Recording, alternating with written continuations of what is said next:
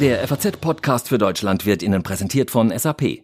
Die Auswahl für uns Verbraucher wächst stetig, ebenso unsere Ansprüche. Wenn uns etwas nicht gefällt, wechseln wir, den Anbieter oder die Marke. Doch manchmal werden wir zu richtigen Fans, und zwar dann, wenn alles stimmt. Wenn wir ein individuelles Erlebnis geboten bekommen, uns verstanden fühlen. Genau dafür können Unternehmen jetzt öfter sorgen. Das Business der Zukunft hat Gefühle. Erleben Sie Experience Management von SAP. Mehr unter sap.de/erleben.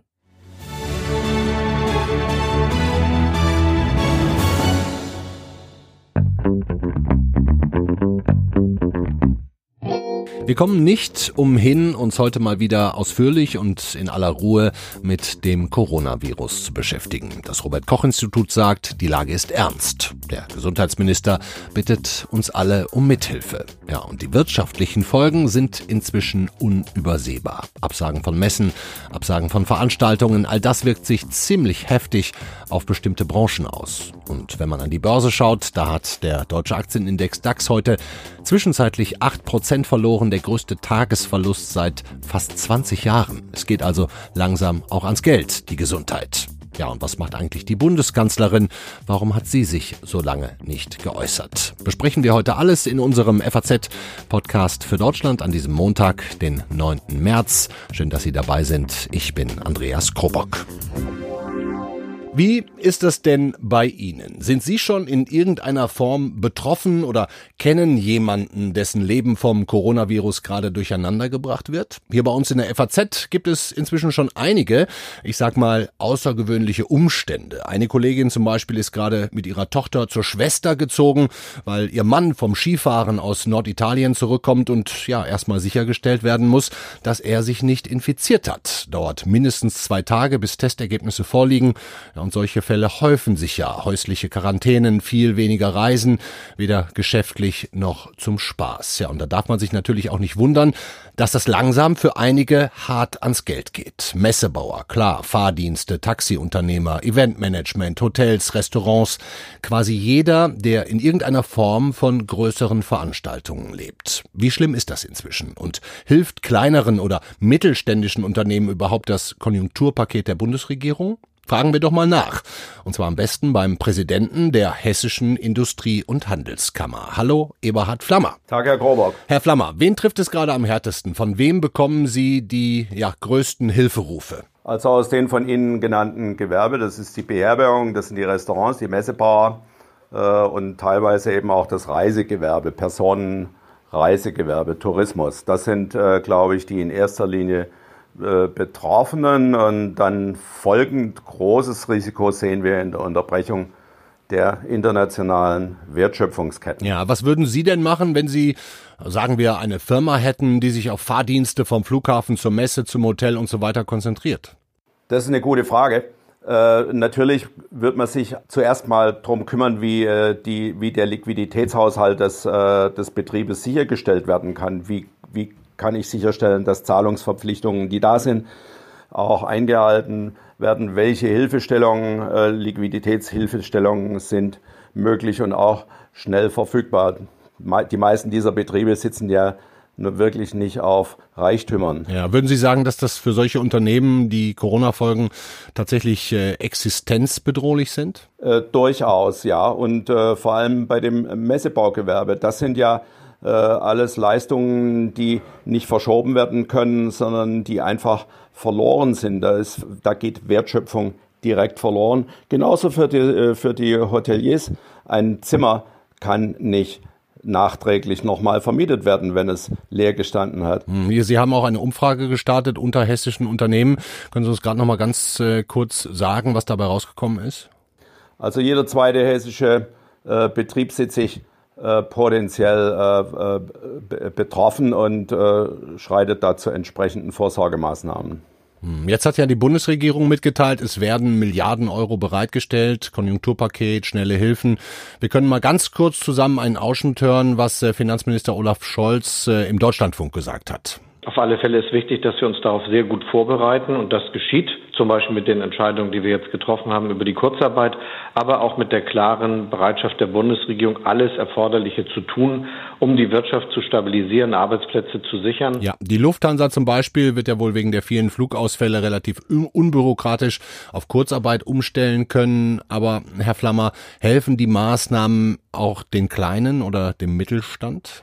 Also ich glaube, dass die ganz kleinen oder wirtschaftlich schwächer aufgestellten Betrieben ad hoc Liquiditätszusagen benötigen. Das ist deren allergrößte Sorge, weil da die Tageseinnahmen fehlen. Und das führt direkt zu großen Verkrampfungen. Also, was heißt denn Liquiditätszusagen? Bekommen die dann Geld von der Bank oder wie funktioniert das? Wie schnell die Regierung in der Lage ist, entsprechende Garantien rauszulegen, dass Banken eine kleine Linie einräumen können, ohne ausführliche Kreditprüfungen vorzunehmen, das wären die Instrumente. Sie sind ja nicht nur Präsident der Hessischen Industrie- und Handelskammer, sondern auch selbst Unternehmer, Geschäftsführer des Autozulieferers Elkamed im hessischen Bietenkopf. Spüren Sie auch schon was? Wir spüren das jetzt noch nicht, aber wir rechnen damit, dass es zu Zulieferunterbrechungen kommen kann. Da waren ja große Teile Chinas außer Gefecht und halb Oberitalien ist nun zugesperrt. Da kann es relativ schnell bei unseren Kunden oder bei uns selbst zum Abriss der Wertschöpfungsketten kommen, nicht? Das setzt sich eigentlich epidemisch fort.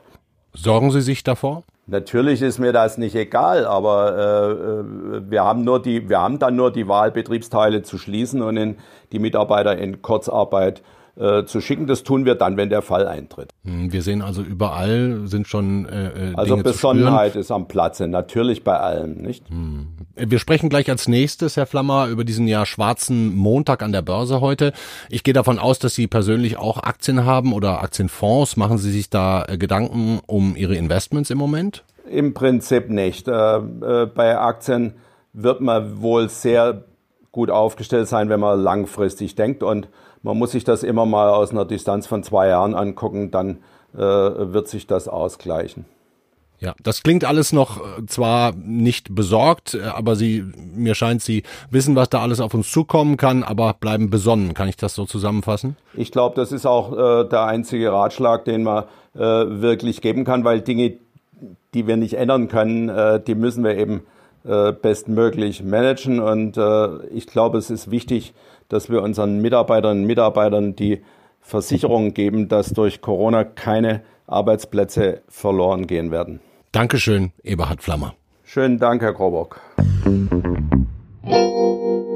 Gucken wir also jetzt auf diese für Anleger höchst unerfreuliche Entwicklung an der Börse. Vor einem Monat noch, da stand der deutsche Aktienindex DAX auf Rekordniveau.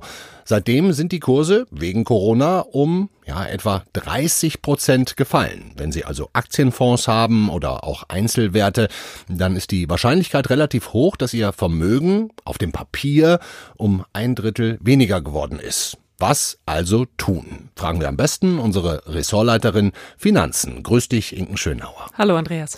Inken, noch ist der Tag an der Börse nicht ganz zu Ende, aber dieser 9. März, der hat schon das Zeug dazu, als eine Art schwarzer Montag in die Geschichte einzugehen, oder? Auf alle Fälle. Ich finde, dass er den Titel Schwarzer Montag heute schon auch vor Schluss der Börse auf alle Fälle verdient hat. Das sind schon wirklich deutliche Verluste, die wir da heute gesehen haben. Es gab ja Vorboten aus Asien, also wer heute Nacht aufgeblieben ist und schon mal gucken wollte, wohin es vielleicht heute geht, der konnte das da schon ablesen, dass das passieren würde. Wir waren direkt zum Start, glaube ich, minus -8% an einem Tag. Kannst du dich erinnern, wann das letzte Mal so war? Boah, das ist tatsächlich schon lange her. Also viele haben ja jetzt schon zitiert 2001 möglicherweise, ne? Also auch so in der fast Kumulation des ganzen 20 Jahre her, ja, also das kommt wahrscheinlich schon nah dran, ja. Und wenn wir bei diesen ganzen Börsencharts und so weiter bleiben, nochmal ganz kurz, was ist eigentlich mit dem Ölpreis los? Der hat ja jetzt auch ziemlich krass verloren. Der hat krass verloren, das hat mit der OPEC zu tun, die konnten sich nicht einigen mit Russland. Da gibt es jetzt also gar keine Antwort auf die Frage, wer da jetzt eigentlich die Macht hat und wo der Ölpreis vielleicht hingehen könnte.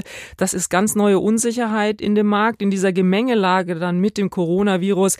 hat dieser Verlust an den Ölmärkten natürlich nochmal dazu beigetragen, dem jetzt einen so richtigen Schub nach unten zu geben. Und ist das nicht eigentlich sogar gut für uns, also in Sachen günstigere Benzinpreise an der Tankstelle? Ja, das könnten wir an der Stelle tatsächlich merken, das stimmt. Das könnte vielleicht für den Einzelverbraucher gut sein, aber natürlich in der Großwetterlage dessen, was wir da sehen, denn dieser Ölpreis hat einfach einen gigantischen Zusammenhang in der Welt, bei den Ländern untereinander. Das sagt was darüber aus, wie in Zukunft Öl verbraucht wird. Es gibt weniger Nachfrage, was ja der Grund dafür ist, dass Unternehmen halt überhaupt nicht planen können derzeit. Ja, wir können uns vielleicht an der Tankstelle freuen, aber diese Freude wird nicht lange währen. Okay, zurück zum Aktienmarkt. Dir ist völlig klar, was ich dich jetzt fragen muss.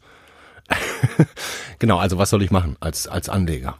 Ich würde nach wie vor sagen, Ruhe und Besonnenheit sind die besseren Begleiter als Panik. Dennoch muss man schon auch sagen, ich meine, wir treffen uns ja hier nicht zum ersten Mal in diesen letzten Wochen und vielleicht muss man einfach mal so ein bisschen gucken, welche Art von Anleger bin ich auch, ja. Vielleicht brauche ich, also es gibt ja mehrere Arten von Anleger. Es gibt die ganz Jungen, die wir ja auch dazu bringen wollen, am Kapitalmarkt zu investieren.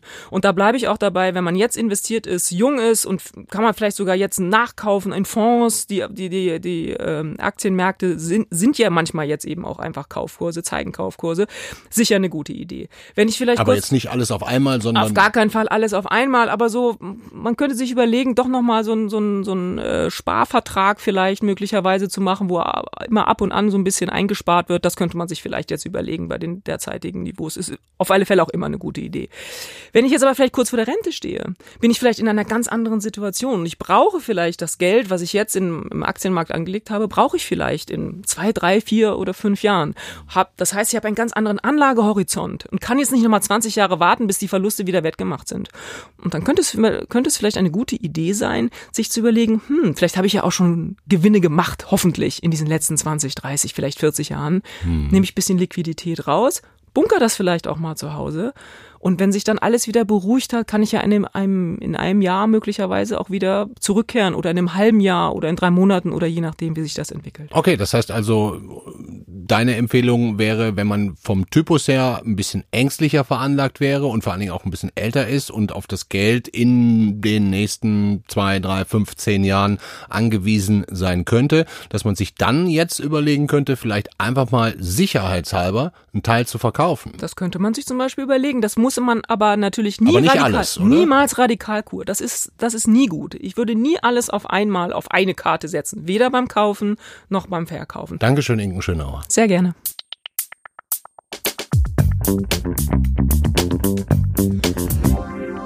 Was die wirtschaftlichen Folgen von Corona angeht, lässt sich also relativ klar sagen, es ist für viele Branchen schon sehr, sehr hart, gerade ja auch existenzbedrohend. Und ob das Paket der Bundesregierung ausreicht, nun möglicherweise wird er ja auch noch nachgebessert, genug Geld sollte vorhanden sein. Wäre ja sinnvoll, wenn nicht nur den großen Konzernen mit den vielen Arbeitsplätzen geholfen wird, klar denen auch, aber genauso den vielen Kleinunternehmern, die ja von Luft und Liebe allein auch nicht leben können. Apropos Luft und Liebe, der Frühling kommt so langsam und was wird das eigentlich für ein komischer Frühling? Volksfeste werden wahrscheinlich abgesagt, Fußballspiele, möglicherweise die meisten ohne Zuschauer, Konzerte, viele finden womöglich gar nicht statt. Bundesgesundheitsminister Jens Spahn hat ja die Idee, die Dynamik der Ansteckungen zu verlangsamen, um Zeit zu gewinnen und drängt deswegen darauf, große Veranstaltungen auch in Deutschland abzusagen.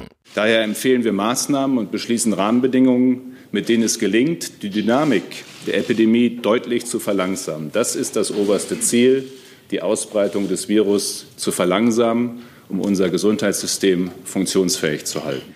Aber bringt das was? Hilft das? Fragen wir am besten mal in der Schweiz nach, denn kein anderes Land in Europa hat so früh so harte Schutzmaßnahmen verhängt. Und dazu ein freundliches Grüezi an unseren Schweizer Korrespondenten Johannes Ritter. Ja, seien Sie gegrüßt. Ebenso ein Grüezi zurück aus Zürich. Herr Ritter, die Schweiz war wirklich schnell und rigoros. Was genau waren und sind die staatlichen Reglementierungen?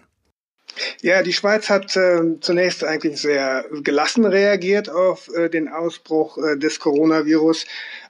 Und insofern waren alle sehr überrascht, als die ersten Fälle im Tessin auftraten, die Schweiz, die Regierung in Bern sofort reagiert hat und dann erlassen hat, eben das Großveranstaltungen mit mehr als 1000 Teilnehmern landesweit zu verbieten. Und hat es mit Blick auf uns, auf Deutschland, wo uns nun ähnliche Maßnahmen blühen, hat es in der Schweiz was gebracht? Das lässt sich natürlich schwer sagen, weil man nicht weiß, wie sich die Fallzahlen entwickelt hätten, wenn es das nicht gegeben hätte. Klar ist aber, dass die Infektionen, die Anzahl der Infektionen stark zugenommen hat. Das war ja auch genau die Sorge der Regierung, dass das passieren würde. Und zwar in Relation zu Deutschland gibt's jetzt inzwischen hier mehr Erkrankte in Relation zur Bevölkerungszahl als in der Schweiz mehr als in Deutschland. Ja. Das heißt, mit den Erfahrungen, die Sie gerade machen, würden Sie denn Deutschland die Empfehlung geben, genauso wie in der Schweiz vorzugehen, nach dem Motto sicher ist sicher? Oder haben Sie eher das Gefühl, naja, so richtig was gebracht hat es jetzt auch nicht? Das lässt sich natürlich wirklich schwer beurteilen. Was sich sagen lässt, ist, dass der wirtschaftliche Schaden doch beträchtlich ist. Es gibt Veranstalter, die jetzt schon ums Überleben bringen. Die Anträge für Kurzarbeit kommen genau aus diesen Branchen, nämlich der Veranstaltungsszene und natürlich auch aus dem Tourismus.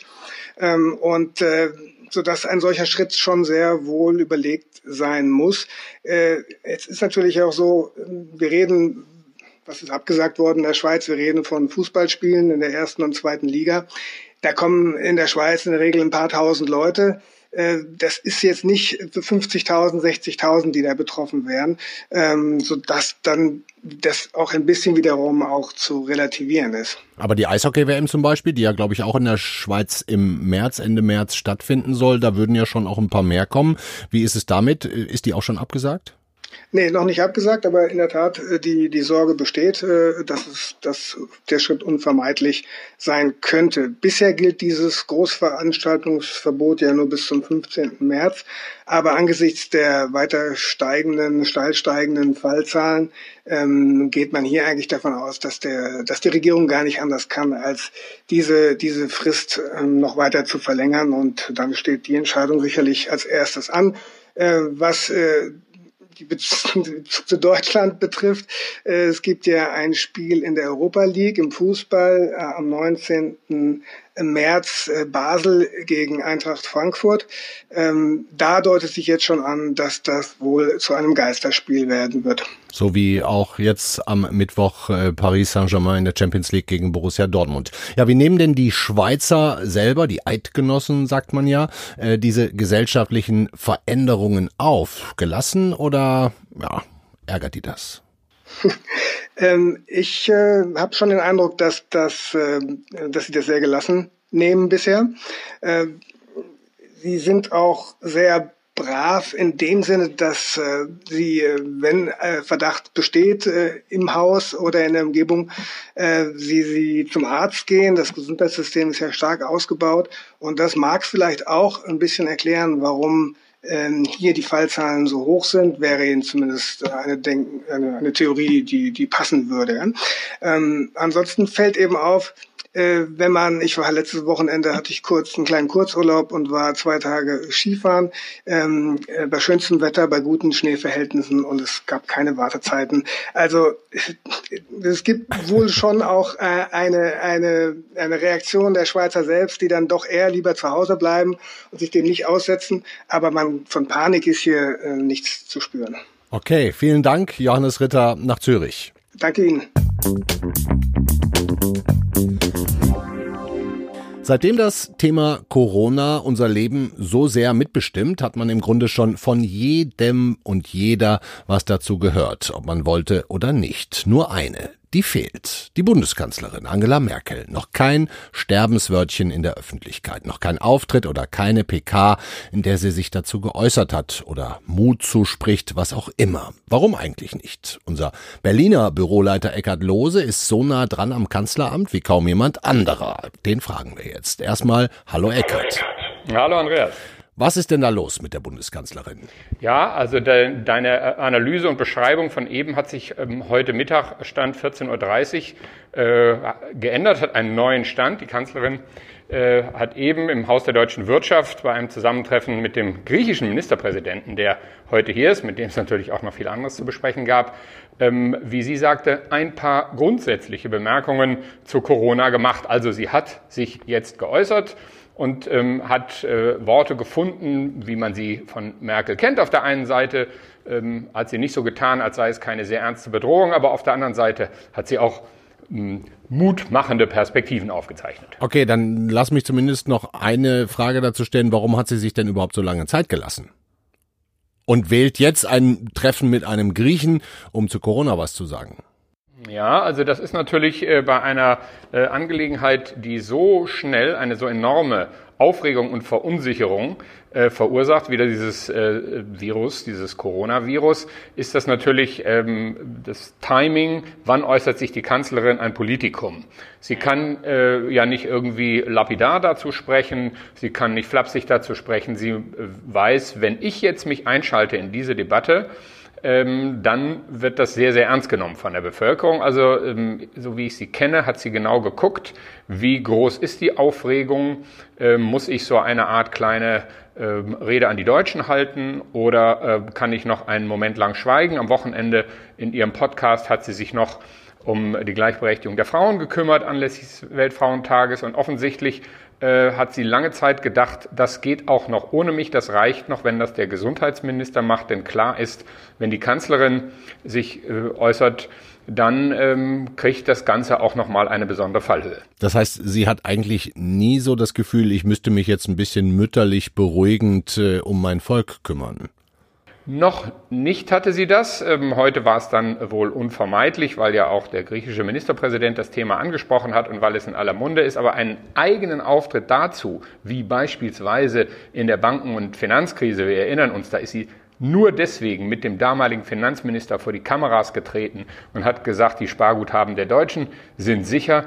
Sowas will sie offensichtlich nicht machen. Heute hat sie es eingebettet in eine längere 20-minütige Rede. Sie hat erstmal 10 Minuten über andere Themen geredet und dann hat sie so einen kleinen Block eingebaut, aber es war noch nicht dieses jetzt mache ich sozusagen eine Blutschweiß- und Tränenrede, weil ich das Gefühl habe, die Deutschen werden nervös wegen des Coronavirus. Und offensichtlich spricht das aber auch für ihr Vertrauen in ihren Gesundheitsminister. Ganz sicher. Spahn ist ja nun anders als Merkel im Tagesrhythmus in den Medien präsent, ist häufig hier in der Bundespressekonferenz und versucht, Ruhe dadurch herzustellen, indem er einfach sehr viel Transparenz bietet und erzählt, was er macht, was sind die Maßnahmen, wie ist die Verbreitung und immer auch so eine Mischung aus bitte ernst nehmen, aber bitte keine Panik. So dazwischen changiert ja Spahn und das hat Merkel offenbar gefallen. Die beiden sind ja nicht zeitlebenspolitische Freunde gewesen.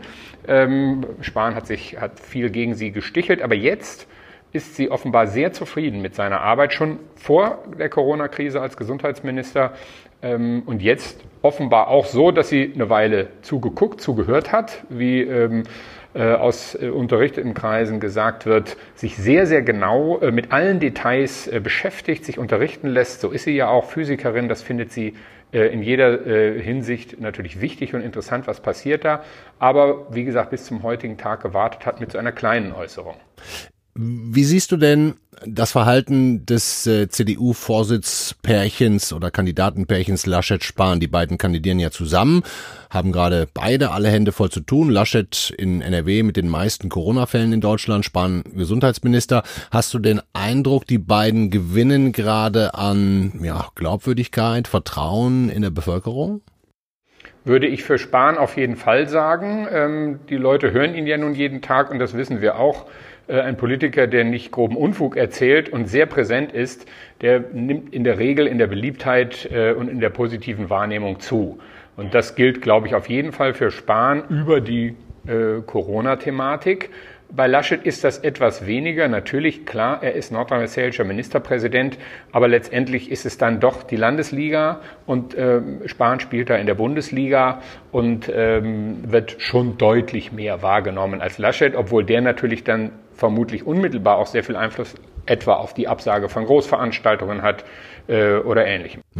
Meinst du, Spahn ärgert sich so ein bisschen, dass er sich schon so früh für Reihe 2 entschieden hat, jetzt wo er jeden Tag in den Medien präsent ist, offensichtlich ja eine ganz gute Rolle spielt, auch bei der Bevölkerung sehr gut ankommt? Meinst du, der geht abends ins Bett, schläft auch mal ein und sagt, Mensch, hätte ich doch ein bisschen länger damit gewartet, mich in die zweite Reihe da freiwillig zu stellen?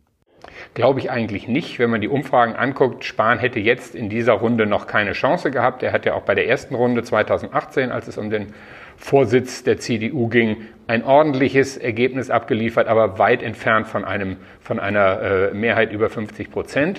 Das weiß er auch. Insofern glaube ich, er hat die Ruhe, die ja ein sehr junger Minister, der er ist, haben kann. Er ist ja über 20 Jahre jünger als Merz und fast 20 Jahre jünger als Laschet.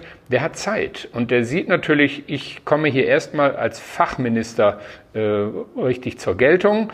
Andere schaffen sowas in der Zeit als Ministerpräsident oder so, und diese Zeit nutzt er, und wir wissen ja nicht, was Ende des Jahres ist. Also jetzt wird ein neuer CDU-Vorsitzender gewählt, ob der dann noch stabil ist im Dezember zum Jahresende, ob der tatsächlich der Kanzlerkandidat wird, ist alles ungewiss.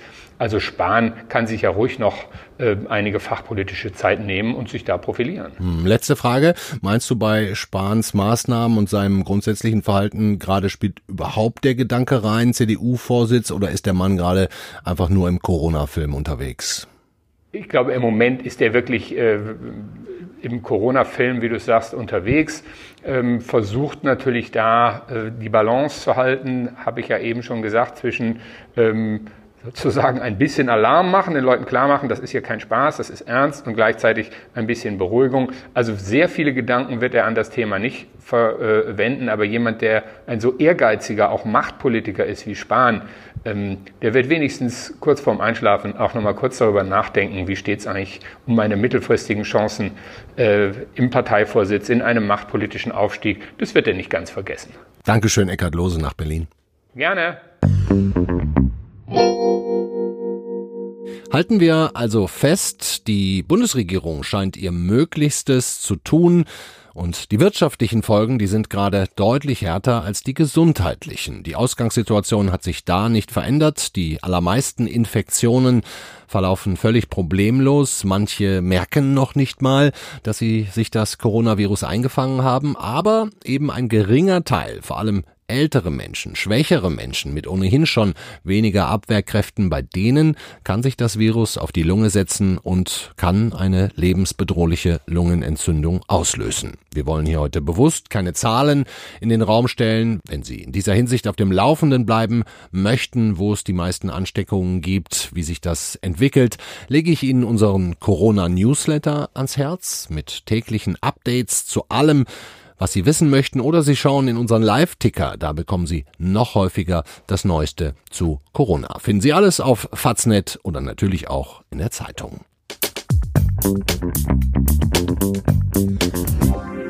Was sonst noch heute in der Welt wichtig war.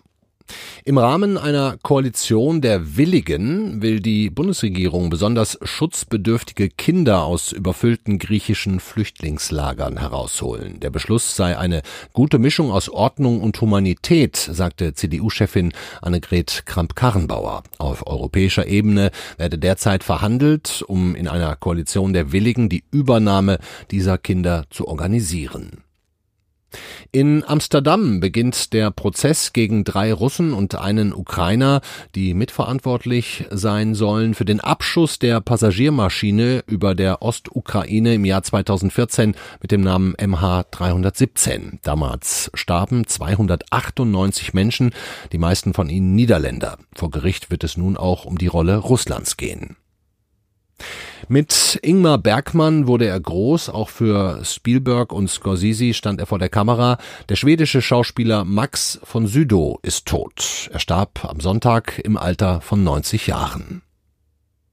Die Niederlage beim FC Bayern München ist zu viel für Martin Schmidt. Einen Tag nach dem 0:2 wird der Trainer des FC Augsburg von seiner Aufgabe entbunden. Wie der Fußball-Bundesligist mitteilte, sei diese Entscheidung nicht leicht gefallen, aber aufgrund der Bilanz von lediglich 4 Punkten aus 9 Spielen sei man zu der Überzeugung gekommen, auf der Trainerposition eine Veränderung vorzunehmen, sagte Manager Stefan Reuter. Das war unser FAZ-Podcast für Deutschland an diesem Montag, den 9. März. Wie immer am Ende meine Bitte an Sie. Wir freuen uns außerordentlich, wenn Sie uns eine Bewertung hinterlassen in Ihrem Podcatcher. Wenn Sie Fragen haben, Feedback, Kritik, was auch immer, schreiben Sie uns gerne, zum Beispiel in unserem Instagram-Kanal oder eine E-Mail an podcast@faz.de. Ich wünsche Ihnen einen schönen Abend. Morgen ist die Kollegin Sandra Klüber für Sie da.